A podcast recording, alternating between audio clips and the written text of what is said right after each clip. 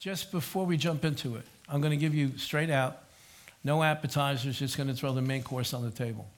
Okay? This is about living holy. Amen. This is about avoiding sin. We'll be covering it tonight, next week, okay, next Wednesday. The Wednesday after that, there is no service because that's Christmas week. I'm probably going to pick up this topic again after the holidays because it's that important. Because everybody looks straight forward. Don't. Everybody deals with sin. Don't look at your neighbor. Don't look at the person in front of you, behind you. Every one of us has to deal with sin. We're living in a world that's still affected by sin. We are, those of us that are born again, we are the body of Christ. Our sin has been paid for. But you're still living on a planet that's very much affected by sin. Our flesh is very much subjected to sin and temptation. Amen? Amen. Okay, so what does this have to do with the season that we're in? Well, this is the very reason why we celebrate Christmas. We don't celebrate Christmas because some fat guy crawled down a chimney. We celebrate Christmas because it is the beginning of the overthrow of the kingdom of darkness. It is the literal introduction of the Messiah into the earth, not only for the nation of Israel, but he's our Messiah too. Amen. Okay? You say, well, I'm not Jewish. Well, do you use the word Christ? How many of you recognize the word Christ? Well, the word Christ is the Greek word for Messiah. Amen. So when you say Jesus is my Lord, you're saying that Jesus, Yeshua, the Messiah, is your Lord. Okay? He's not just the Messiah for the nation of Israel. The Messiah for the whole world. He is the Savior of the world. Yes or no? Yes. Okay, he came here to undo everything that Adam did. Adam allowed sin to come into this world. So I thought it was Eve. Now, Adam should have taught his wife about what God said to him about sin, and then maybe she wouldn't have made that mistake, okay? But the fact of the matter is, okay, the whole reason we celebrate Christmas is to acknowledge this time when Jesus came into the earth, fulfilling the promise that God made to Adam and Eve in Genesis chapter 3, that this Redeemer would come, okay? Don't ever forget that. Don't lose the importance of this holiday. Don't let it get caught up in all of the man-made traditions and all of the busyness and materialism and all this other garbage. Don't separate yourself from that, okay? That's really what we're talking about in holiness. Holiness means to be separate. Not better than, separate. Apart from. That's what we're called to. Amen? Amen? I'm going to do a review very, very quickly, and then we're going to go in. The reason why we speeded things along tonight is because I have 6 pages of notes. Okay, so I'm in teaching mode. Are you in listening mode? Yes. Good. How many are in student mode tonight? Okay, then I'm either going to want to see a Bible on your lap or your phone app. You need to see the scriptures. Okay? How many of you have a phone and don't have a Bible app on it? Don't have a Bible app on it. Or somebody around them that has a Bible app, show them how to do that. Okay? How many of you have your phone here and you have a Bible app? Get the phone out. You thought you'd never hear that in church, right? Get your phone out. Silence it, but open up your Bible app, okay? Because you need to see these scriptures. I know they're on the screen, but it's something about you seeing it in your hand. All right, so the reason we're celebrating this, the reason for it all, that's the name of this series. 1 John chapter 3, verse 8. Brian, I forgot my water bottle over there. Thank you, buddy. I recorded a bunch of stuff today, so if my voice sounds a little strained, pray for me. Amen? Amen. Okay.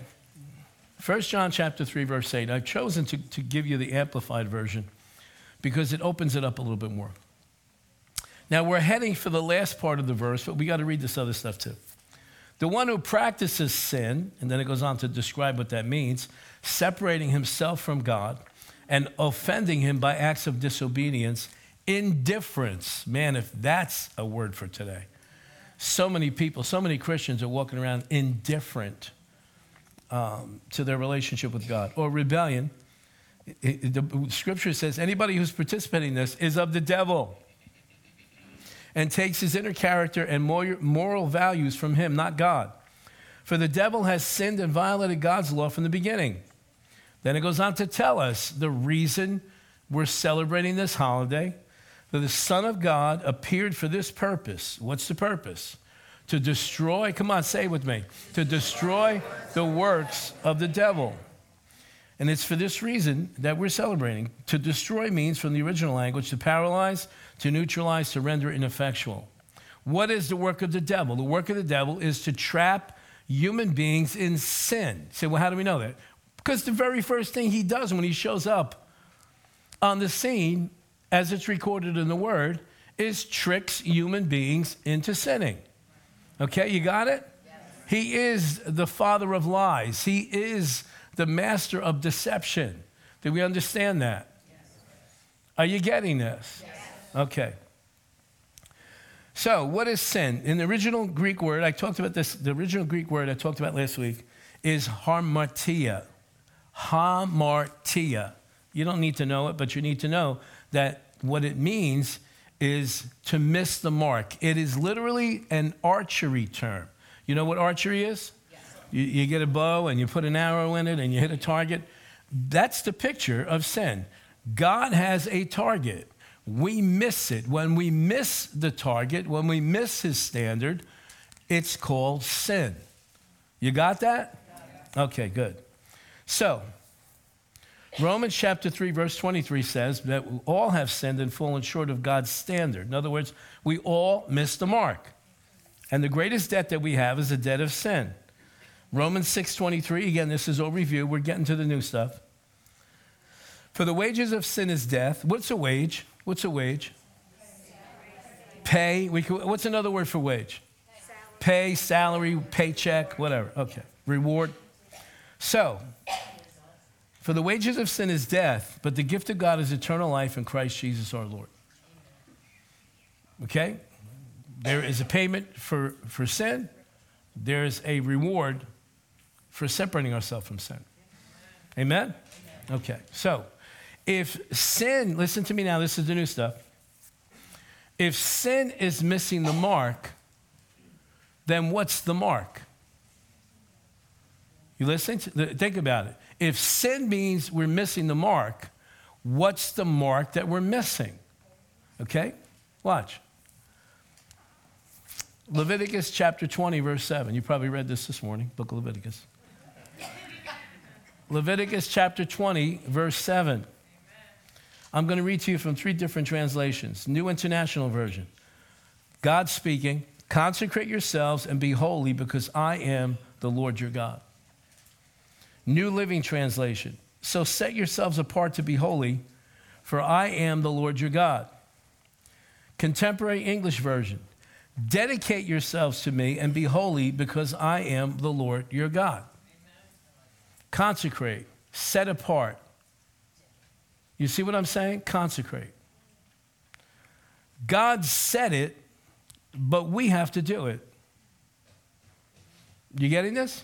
God has declared what his desire is for us, but he doesn't do it for us. Why? Because you have a free will. I have a free will. Okay? Now, and as far as the topic we talked about last week extensively, and I can't do it again tonight, righteousness, you had nothing to do with except saying yes to Jesus. Right, that's right. You can't make yourself righteous, okay? Now, to give you a comparison or give you maybe a more vivid illustration, we live right next door to one of the largest Jewish communities in the world, okay? Now, they believe that they can make themselves righteous. This is not, I'm not being disparaging here. I'm just making an observation so you see it. By the way they dress, by the food they eat, by whether they walk a certain amount of feet on Saturdays, all of these things, what kind of clothing they're worn, what's the clothing made out of, all these other kind of rules and regulations. So it's an outward thing, but it doesn't bring the righteousness of the Word of God. It doesn't bring the righteousness which is of faith. Are you catching this? Yes.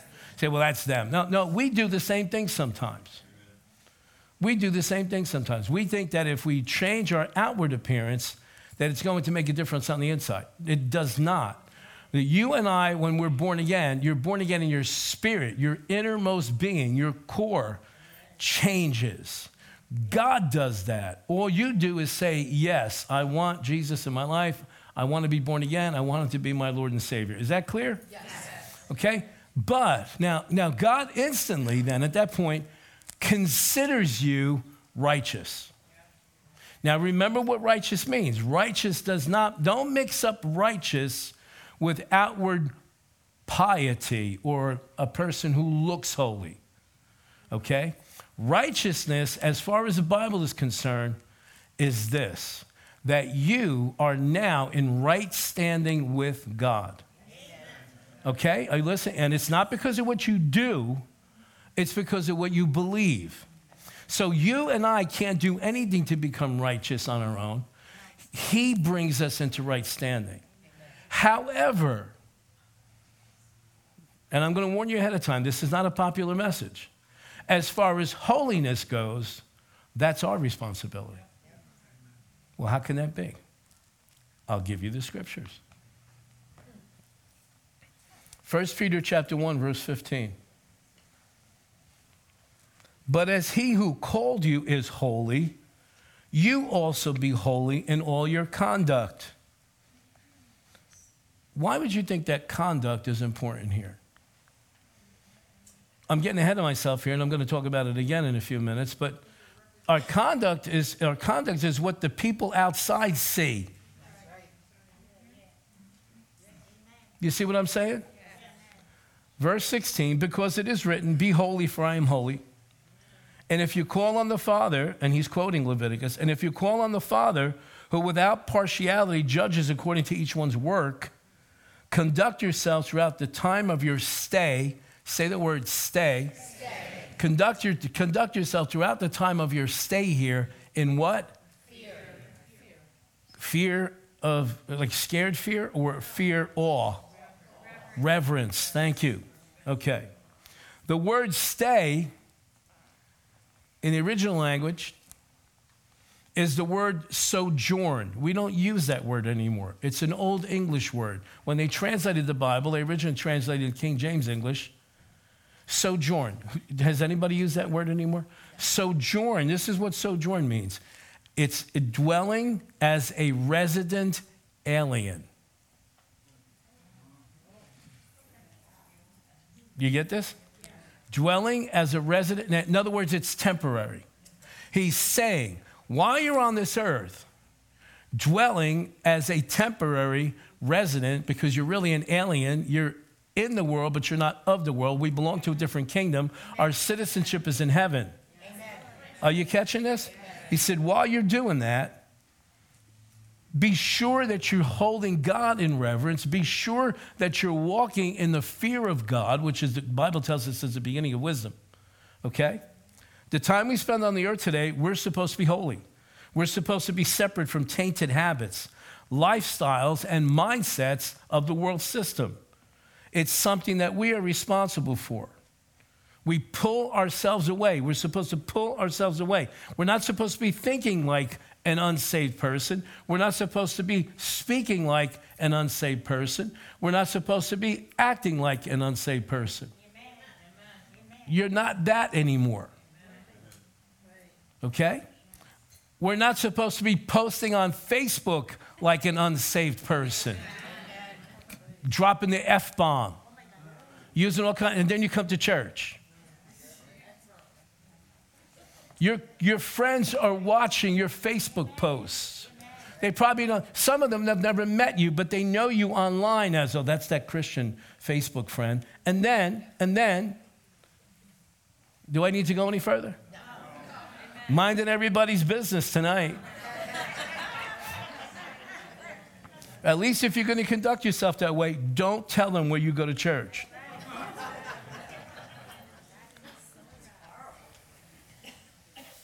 Why? Why is this important? Why are we responsible for this? Why doesn't God just do it for us? Why doesn't he just, 1 Peter chapter 2, why is it important for us to conduct ourselves in a certain way, separate from the way the rest of the world operates? Separate from our, let's put it this way, this is safer. Some of you don't like when I talk like that. How about separating ourselves from the way our old person used to act? Amen. So we're taking responsibility for ourselves now. Because, you know, it's easy to take this message and start looking your nose down at people that don't know Christ yet. You were that person at one time. Okay? Why? 1 Peter chapter 2, verse 9. But you are a chosen generation, a royal priesthood, a holy nation, his own special people, that you, for what reason? That you may proclaim the praises of him who called you out of what? Darkness. Then why would you go back into darkness? He called us out of darkness into what? Marvelous. His marvelous light. Amen. Verse 10 says, who were once not a people, but are now the people of God, who had not obtained mercy, but now have obtained mercy. We don't give enough credit to that word. We like to use the words love. We love to use the words faith. We like to use the word grace. We really like grace because grace, it gives us things that we don't deserve. We like that. But we don't put enough emphasis on mercy. And honestly, we came into this relationship with our Father because he had mercy on us. He saw us in our filth. He saw us in our darkness. He saw us in our lost condition and had mercy upon us. And out of his mercy, directed someone to come and talk to you, to come and talk to me. In his mercy, he made sure that we got exposed to the message of the gospel, that through Christ, we can be born again. Are you listening? Yes. We don't give enough credit. You're here because of the mercy of God. I'm standing here because of the mercy of God.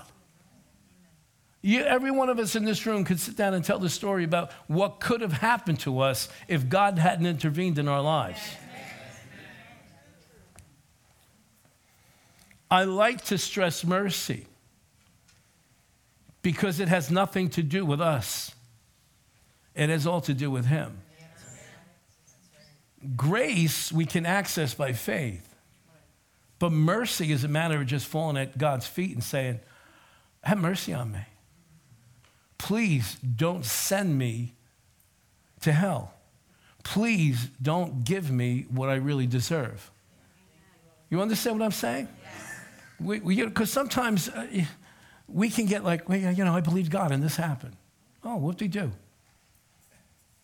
I prayed and this happened. I trusted God and this happened. And that's wonderful. It's wonderful when that happens. But you see, it involves us. But mercy, and sometimes, honestly, when you get overwhelmed, the best thing you could do is say, Lord, have mercy on me. You got it? Yes.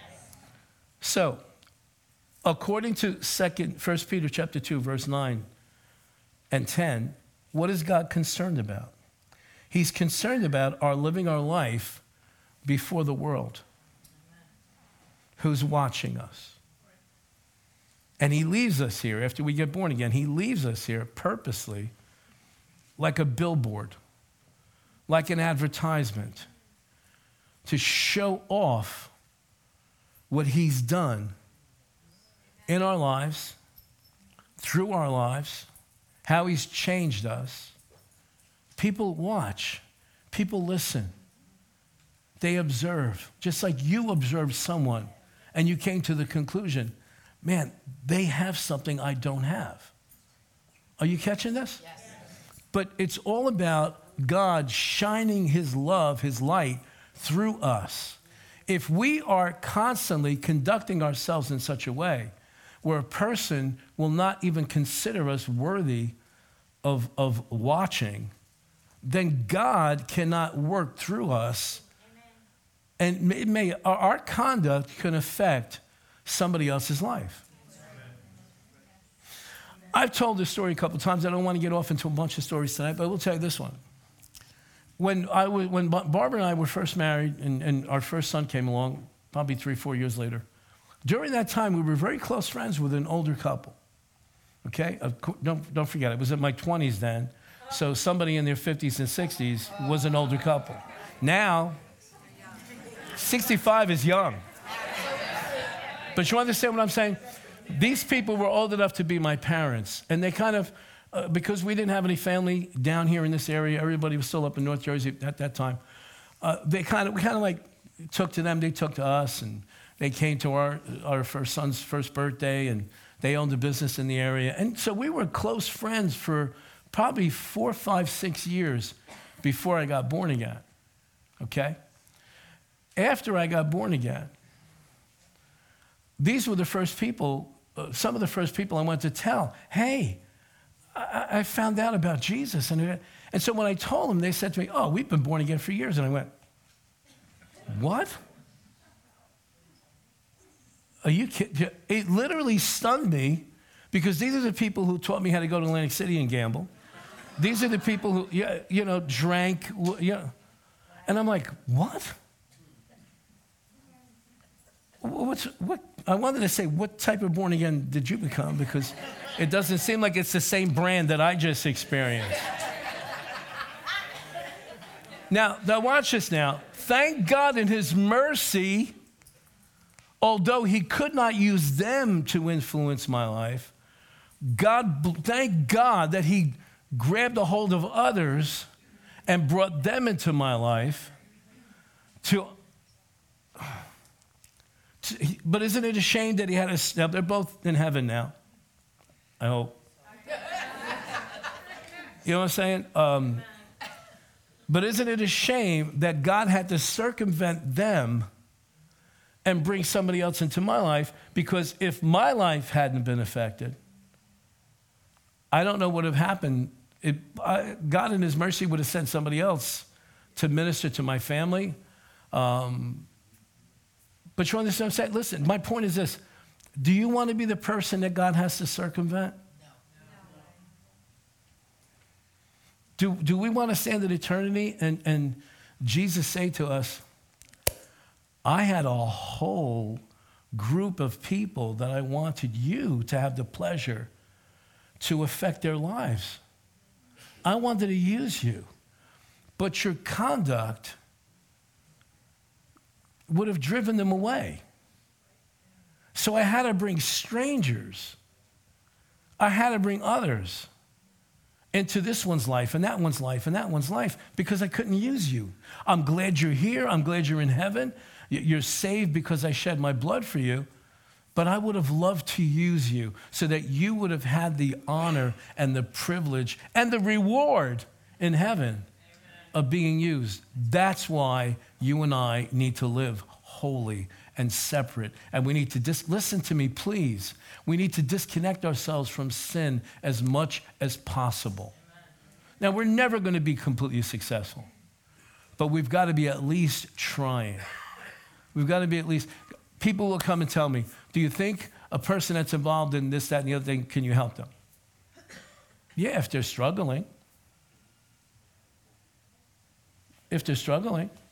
So-and-so, my friend is an alcoholic. Can you help them? Yeah, if they're struggling. We were having a conversation recently, I forget if it was today or yesterday, so-and-so, you know, they have a problem with addiction. No, that's the problem. They don't have any problem with the addiction. Right. The problem is coming out of the addiction. Right. Are you listening to me? Yeah. So can we help a person? Yeah, if they're struggling. If they hate what they're doing, but they can't help it, and they're struggling and they want out, yes. But we all know people that are very content in their sin. Yes. Very content in living ungodly. Yes or no? Yes. All right, so let's go back to 1 Peter chapter 2, verse 11. Remember, he's interested, God is interested in us living our life out in front of the world, in front of the lost. You getting this? Yes. Okay, verse 11. Beloved, I beg you as sojourners, where did we hear that word before? In that other scripture, and pilgrims. Abstain from the what? Fleshly lusts, or we could say strong craving, which war against the soul. I don't care who you are. I don't care, you know, how you walk around holy in front of church. Everybody's got something that they struggle with. Amen. Everybody has something, and sometimes multiple. And if you don't, you just proved it. It's pride. And that's what it is. You catching this? Everybody's got something that is trying to war against our soul. Why our soul? Because your soul is the thing that is affected by the things of the world. We contact the outside world through our senses. In turn, our senses affect our soul. And isn't it interesting? You and I got born again. Our spirit was sealed. Boom, that's it. Perfect in God's sight, your spirit. But our soul? The whole reason the New Testament epistles, the letters to the church exist, is to help our soul get away from the old man and become more and more connected to our spirit. Because in our spirit is the Holy Spirit. Amen. Are you getting this, please? Yes. Okay. So that's the battle. Now, we're equipped for it if we want to fight it.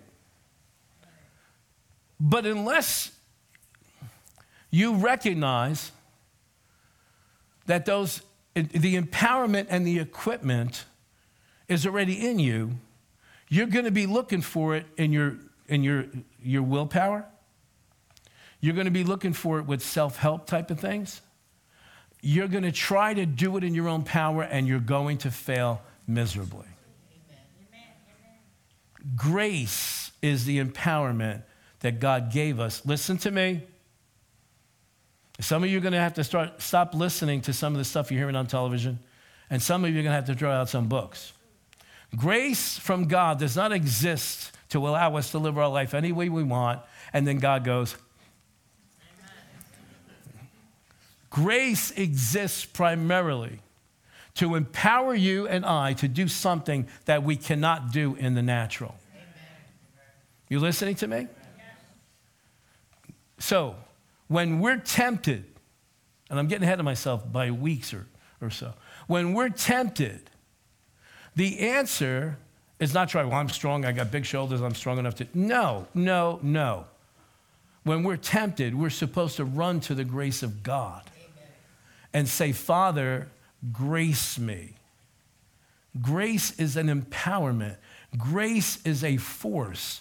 Grace is a gift from God that shores us up and makes us strong enough to say, no, I'm not going that way. Amen. Are you listening to me? Amen. But God can't force you to pursue his grace. He could just draw you, speak to you.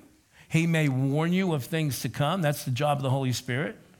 Amen. Okay, if you're sensitive to his voice, the Holy Spirit will let you know, you're going to get tempted today.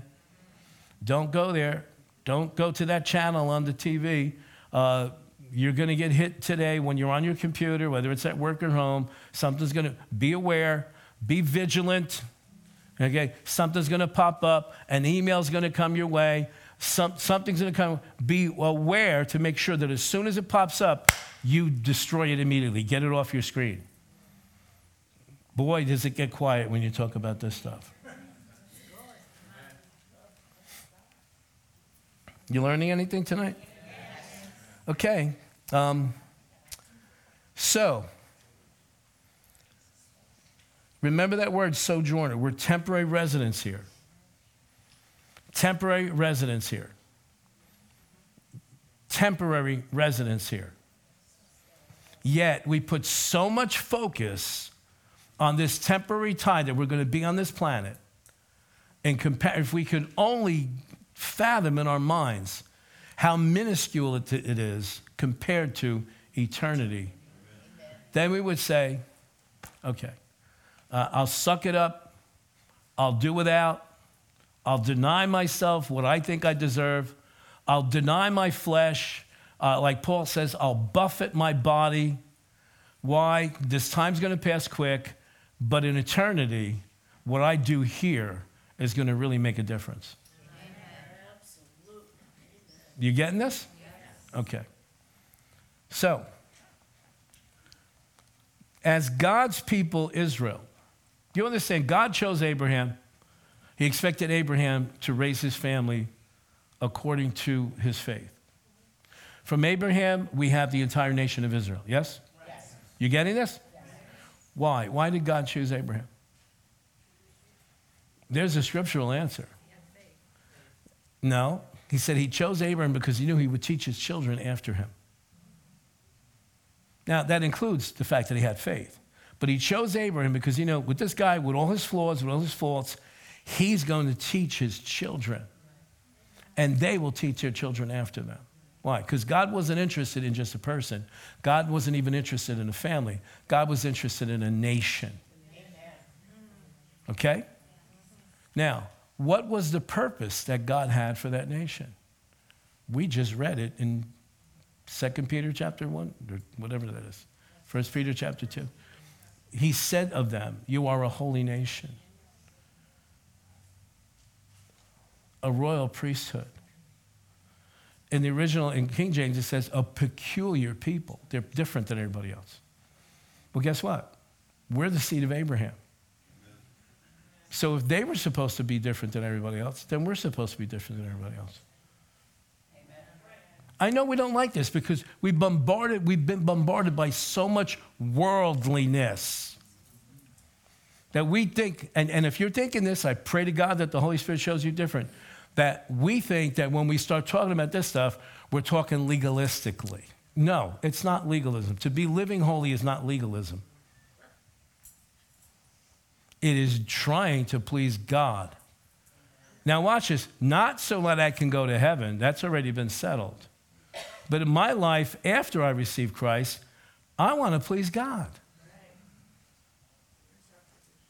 The thing that rises up in my heart every time I minister, as soon as I'm off by myself, Father, I pray that the time I just spent pleased you. Pleased you. Yeah, I hope you're pleased too. But honestly, if I'm going to please God, please you, amen. I'm going with God. Because that has eternal effect.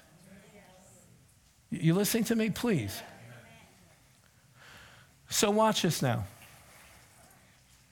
Again, my main point that I want to make tonight, and we still might not even get to the scriptures I wanted to get next week because this is still introduction. Okay?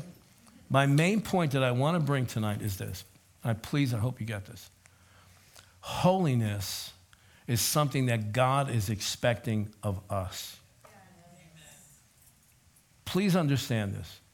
Please, again, do not mix it up with righteousness. Righteousness is God's responsibility. Holiness is our responsibility. He gave you and I free will. That means you and I have to make the choice to say, no, I'm not getting involved in that conduct. No, I'm not going to continue to think that way. No, I am not going to speak those type of things. Now, we're not perfect in any of these things. But he expects us to be aware of this, okay? All right, let me get into these scriptures.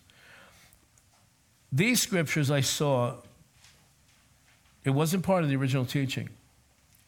The Lord led me to these scriptures last Sunday morning.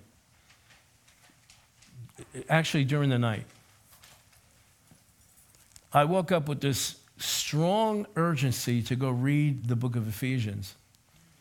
And when I got done reading the book of Ephesians a couple of times, and the Lord spoke some things to me that I taught to our staff this past Tuesday, then something triggered me to go to 2 Corinthians chapter 6. I want you to please look at these words. I pray that the scriptures will speak to your heart, because some of this stuff is going to go against what you've learned in the world. Okay? Verse 14, just going to jump right into the middle of it. Do not be unequally yoked together with unbelievers. I'm going to answer the question right off. But aren't we supposed to love everybody? This has nothing to do with loving everybody. Yes, we're supposed to love everybody. But you're not supposed to connect yourself to everybody. Are you listening? Are you getting this?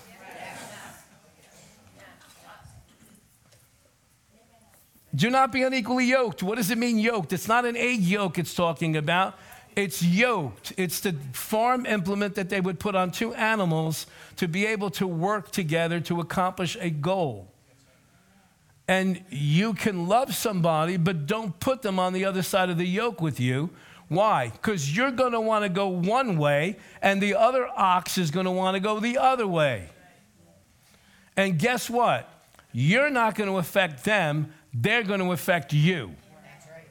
And by the time you get to the other part of the field, you're going to go, what the heck happened here? How did I end up here in all this muck, in all this mire, in all this junk? You listening? Okay. For what fellowship has righteousness with lawlessness, and what communion has light with darkness? And what accord has Christ with Belial, which is just another word for the devil? Or what part has a believer with an unbeliever? And what agreement has the temple of God with idols? For you are the temple of the living God. As God has said, I will dwell in them and walk among them.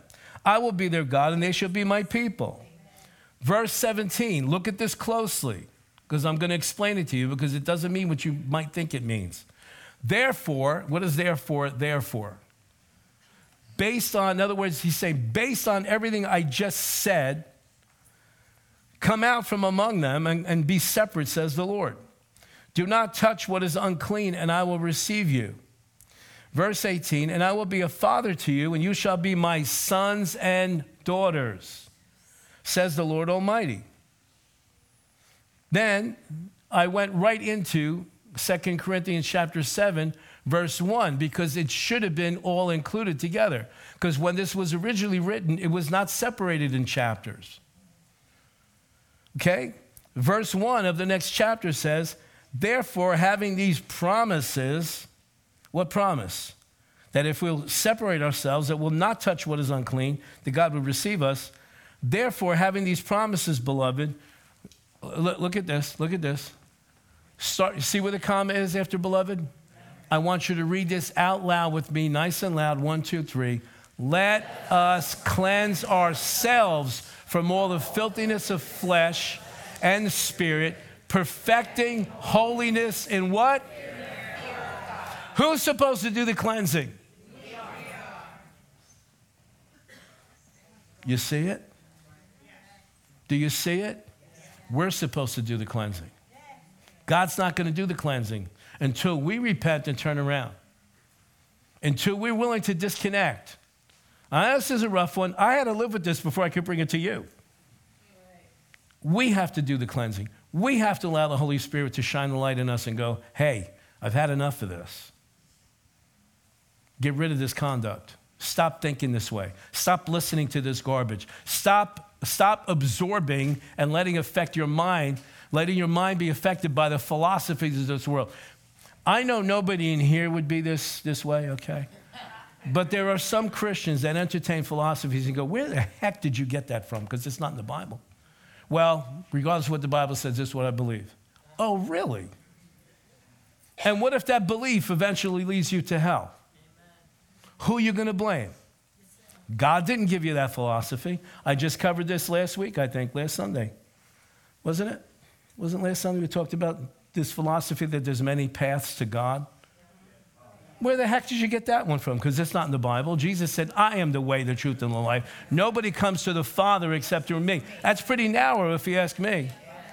Yet there are people, there are Christians. Oh, I really just believe all these religions, it's all really the same God, different name. Where? Where did you get that one from? First commandment tells you not to put any idols before him.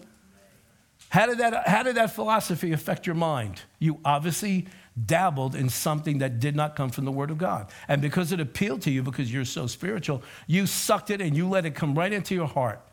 And now it becomes a stronghold. You getting this? Yes. I hope you are. Because this is serious. Because let me tell you, the church in general has sucked up stuff for the past 15, 20 years that has nothing to do with the Word of God. And that's why the church of God has become so ineffectual of reaching the world. Amen. God almost has to drag people in on his own. Because people are looking at our lives. People are watching us. People are looking at the stuff that we post. Not all of us, but some of us. And don't go out of here saying, well, he had it in for everybody tonight. No, This is a message that comes right from the heart of God. Why? Dangerous times are coming. And if you don't separate yourself from the world, and if you're not living holy, you're not going to have what it takes to stand up against the deception that's coming on the world. And let me tell you something, it's coming in wheelbarrow loads. It's coming in dump truck loads. Everything you see online are lies, lies, lies, deception, delusion. And if you're not careful, and stop making believe everything is political. It has nothing to do with politics. It has everything to do. The battle is not between good and evil. The battle has always been between truth and lies. The very first thing the devil presented was lies to counter the truth. It's always been the same battle. Stop sucking up everything that comes down the path. Start thinking. Start praying. Start asking the Holy Ghost, is this true? Is this not? You have a Holy Spirit in you. You have the Holy Spirit in you.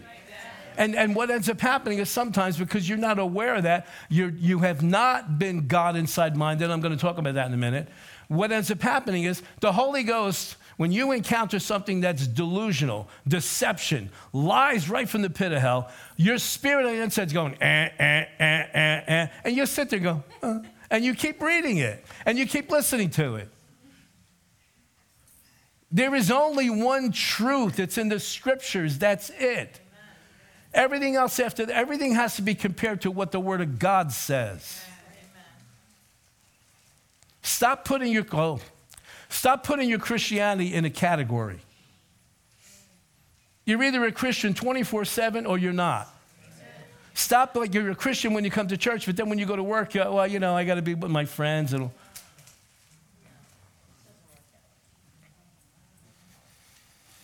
Somebody help me now.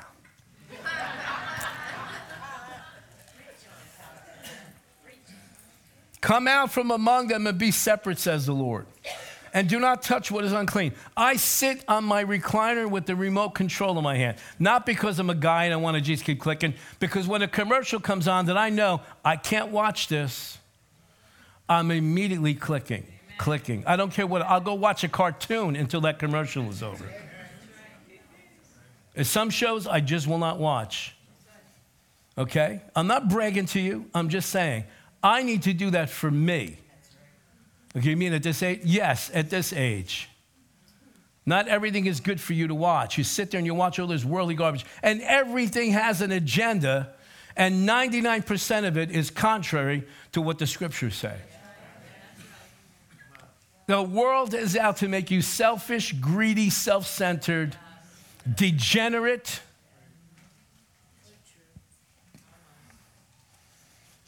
When our kids were first, especially my oldest son, we didn't have cable TV in the house.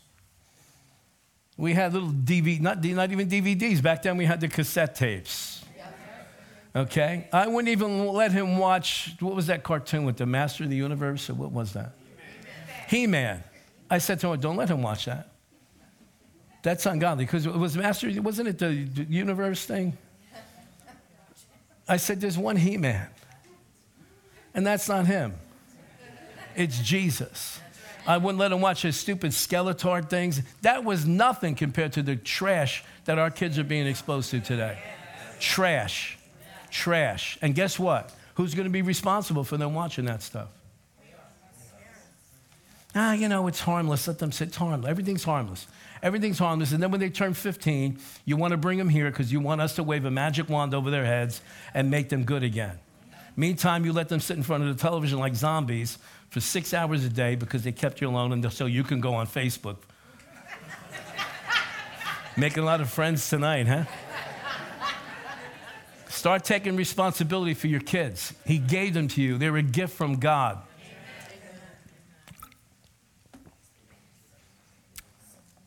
Hallelujah. So look at this now. Hey, we got some time. Verse 18. Can you give me verse 18 again from that scripture we just had? Who is that back there? I can't see you. Hey, Jay. Watch this now. This is important because let me tell you something. Up until this weekend, I did not have clarity on this verse of scripture. It confused me Because we're told, and the scriptures uphold this, that we're saved by grace, yes? Yes. And we have to, by faith, and we have to receive it by faith. But then when I used to read this, I go, I will be a father to you, and you shall be my sons and daughters, says the Lord Almighty. It kind of threw me. And then this weekend, all of a sudden, the Holy Ghost, impressed upon me. When I read verse 18, I heard on the inside, don't you remember the teaching from Romans 8:14? And I went, oh my God. Romans 8:14. Let me go to that and then we'll come back to this. Is that okay? Yes. You got Romans 8:14 back there?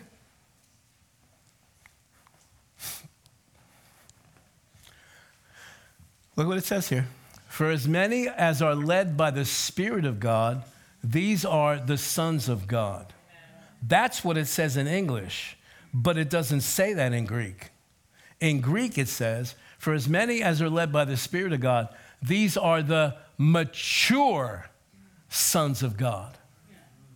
And the Greek word for sons is not the word infant or toddler. It's the word huios, which is full-grown adult. You got it? Yeah. Well, guess what? Let's go back to the other scripture.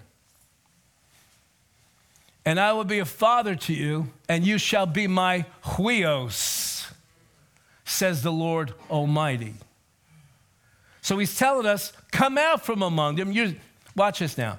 You're saved, your spirit's saved, but I want you to operate on the earth as a mature son and daughter of God. And that's not going to happen unless you come out from among them and touch not the unclean thing and separate yourself. Then I will receive you as what? A mature, full-grown son and daughter. That makes a big difference. And that's the difference between a baby Christian. And doesn't mean they're baby Christians because they got saved last week. They're baby Christians. They might have got saved 40 years ago, but they never grew because they never separated themselves from the things of the world. They never let the word of God make the separation and the distinction between what's worldliness and what's godly, and just kept living life, going to heaven, going to heaven, but acting like babies on the earth. And then, you know what happens when a Christian lives like a baby on the earth? They suffer from guilt and condemnation continuously. Why? Because they're always sinning.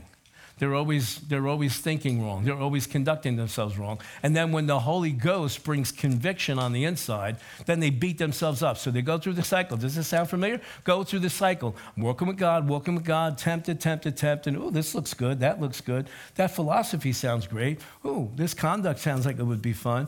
We get involved in stuff that we're not supposed to. Then when we wake up from our slumber and realize we just got ourselves involved in sin, what happens? The enemy comes along and goes, is that how a Christian thinks? Is that how a Christian talks? Is that how a Christian? Aren't you supposed to be a Christian? Oh, God can't love you anymore. And it's all deception and it's all traps from the enemy.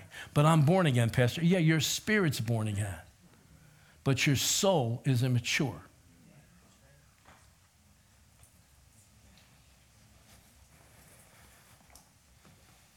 Hallelujah. You getting this? Yes. So the scripture is not saying that we have to come out of the worldliness to be saved. We're saved by grace. But in order to attain spiritual maturity, we must disconnect ourselves from all uncleanness. And when the word speaks about uncleanness, it's usually talking about sexual immorality. Sensuality. That's everything on TV appeals to our sensuality.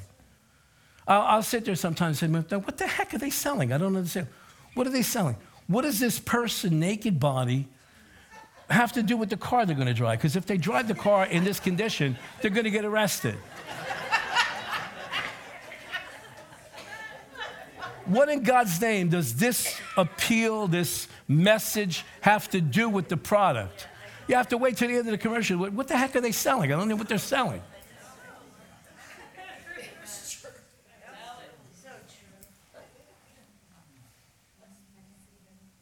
For as many as are led by the Spirit of God, these are the mature. Say that word, please. Mature. These are the mature sons of God. The Passion Translation really gets it right, really gets it good. The mature children of God are those who are not, The mature children of God are those who are moved by the impulses of the Holy Spirit. And I'll add this, not the impulses of the flesh. Hebrews chapter 12. Now listen to, now knowing this, having this background now listen to Hebrews chapter 12, right? Verse 1. Therefore, we also, since we are surrounded by so great a cloud of witnesses, you know, they're watching us in heaven. Yeah. They're watching us in heaven. I'll do something stupid sometimes, and I go, oh God, don't let my mother see this.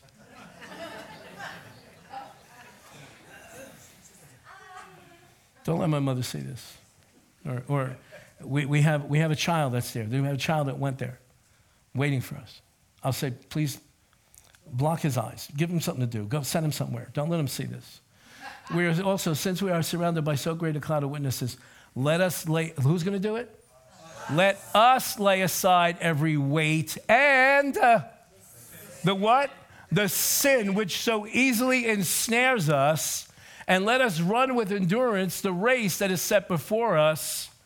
Look, how are you going to do it? How are you going to do it? How are you going to do it? How are you going to be able to wait? How are you going to be able to lay aside the weight? How are you going to be able to lay aside the sin? Oh, I'm strong. I got willpower. Baloney. Looking unto Jesus, the author, the initiator, and the finisher, the completer of our faith, who for the joy that was set before him endured the cross, despising the shame, and has sat down at the right hand of the throne of God. Amen. Bottom line, disconnect, disengage, flee, listen to me, flee from everything or anyone that is going to diminish your relationship with God and that's going to stunt your spiritual growth. Love them, but flee. Flee. Why? You don't want to get on you what's on them. If you really love them, you'll flee and pray for them. You'll flee and live your life properly before them. You'll disconnect, love them, check on them once in a while, pray for them fervently, but let them see your life walked out before them. If you really love people. You listening? Holiness causes us to walk differently.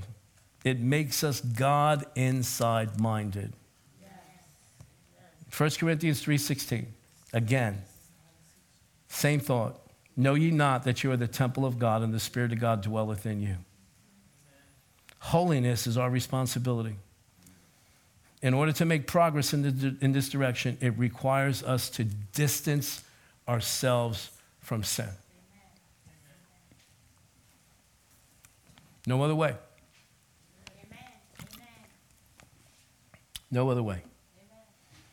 We've got to disentangle ourselves. We've got to be able to identify that is not of God, that thought is not of God, that message is not of God, that person has a hook in my soul and they're going to drag me in the wrong direction.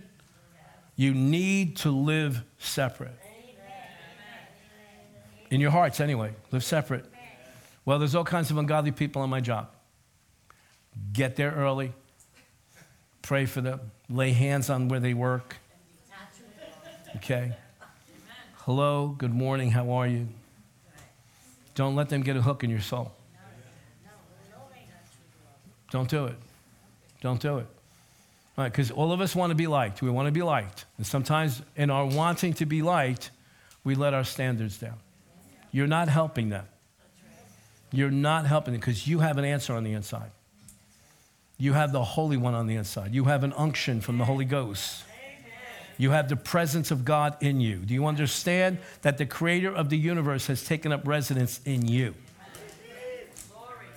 I wonder if I wish Jesus would do this one time. Just let us see him right in us. And would you take him every place then?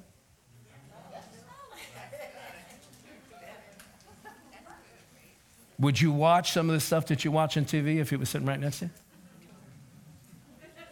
You'd be like, I don't know who put this on, Lord.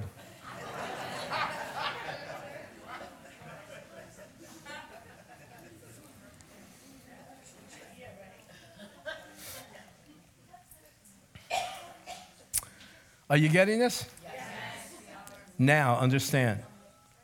Jesus was born and died on this earth to destroy the power of the devil and, listen, to make it possible for us to live sin-free. We just got to attack them as they come. As the Holy Spirit reveals them to us, we need to get in on it. Now watch this now. You don't have to do it by yourself.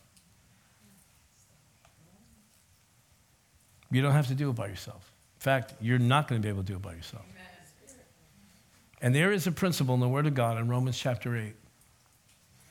And man, I'm just going to keep hammering away at this principle while I still have breath to breathe. Can you go there? It's not my notes, but just go to Romans 8:26. You're not going to get it unless you look it up in the original language. Romans 8:26. Likewise, the Spirit also helps. That key word is helps. Remember that as I read through this. Likewise, the Spirit also helps in our weaknesses. For we do not know what we should pray for as we ought. But the Spirit himself makes intercession for us with groanings which cannot be uttered, and that's where the baptism of the Holy Spirit comes in. The ability to be able, the gift that you receive from God, the ability to be able to speak that supernatural language that builds you up. But watch this now. Likewise, the Spirit, I didn't have this in my notes, okay, but likewise the Spirit, which Spirit? Holy Spirit. Holy Spirit also helps in our weaknesses. Let's put it this way. The Spirit helps us in our ignorance. Because the topic here, the content here is about prayer. For we do not know what we should pray for as we ought. You know, I don't know everybody in the congregation, what they're going through. So when the Spirit of God puts it on me to pray for the congregation, I'm going to pray primarily in the Spirit. Why? Because when I pray in the Spirit, when I allow the Holy Spirit to pray through me, he's going to pray exactly what you need. I wish he would do the same thing for me, because then he'll pray through you exactly what I need. Okay, but the principle here is found in that word helps. In Greek, it's a compound of three different words put together, and it forms this word, sun anti lambano. Say with me, sun anti lambano. It means this, that the Holy Spirit will take hold together with... Brian, come up here real quick. Because you're a good example of the Holy Spirit. Like, so if I had to move some massive rock, and it's impossible for me to do it on my own, but the Holy Ghost with me. Now, he's not going to do it for me, because I got to do it for myself. Holiness is my responsibility. But let's say I am facing the temptation of my life, and everything within me is screaming on the inside, go for it, go for it, go for it. And then I take a step back and say, Holy Spirit, in Romans 8:26, you promised that you would take hold, do this, together with me against. Now I've got the Holy Ghost working with me. And he's way more powerful than I am. So why would you want to go through life on your own, in your own willpower, when you got the Holy Ghost willing to take hold together against? Thank you. You're pretty good at that. Are you getting this? That's how we're going to avoid sin. You're no match for sin. You weren't a match for the devil in your own power. But in him, in Christ... it's a whole different ballgame. Are you getting this? Yes. So I pray, and then we're going to dismiss tonight because I'm already over. Don't look at the clock. My prayer tonight is that every single one of us, and I'm telling you, please, Jay, when is this going to go online? Probably tomorrow or by Friday? By Friday, the audio of this message will be on our archives on the website. Okay? I pray that you'll share it, especially, listen to me, especially with a Christian that is really struggling with sin, that is really struggling in an area. They keep falling into it. my prayer is that they'll be empowered by this. But I pray that the Holy Spirit continues to reveal this to you, every one of you that are here tonight, especially that he will help you to identify the areas that he wants cleaned out now. Amen. There were some things that, the Israelites, they went through the wilderness and God didn't wipe them clean overnight. He dealt with one thing after another. As they approached situations, he dealt with it. And that's pretty much how he deals with us. But then there were things that he said to them. He said to Moses, get out of the way. I'm going to wipe them all out. They needed to deal with that sin right away. And so I pray in the name of Jesus that the Holy Spirit will make us all aware of the areas of life that he wants us to work on now. I pray that if anyone here tonight or is listening to this that has fallen under this deception, that because the grace of God is upon us, that we can live any way we want, I pray that the Holy Spirit clears that up for you and shows you the truth in these things. The grace of God is a supernatural empowerment that comes upon us to enable us to do things that we cannot do in the natural, in our own strength. Amen? Amen. Listen to me.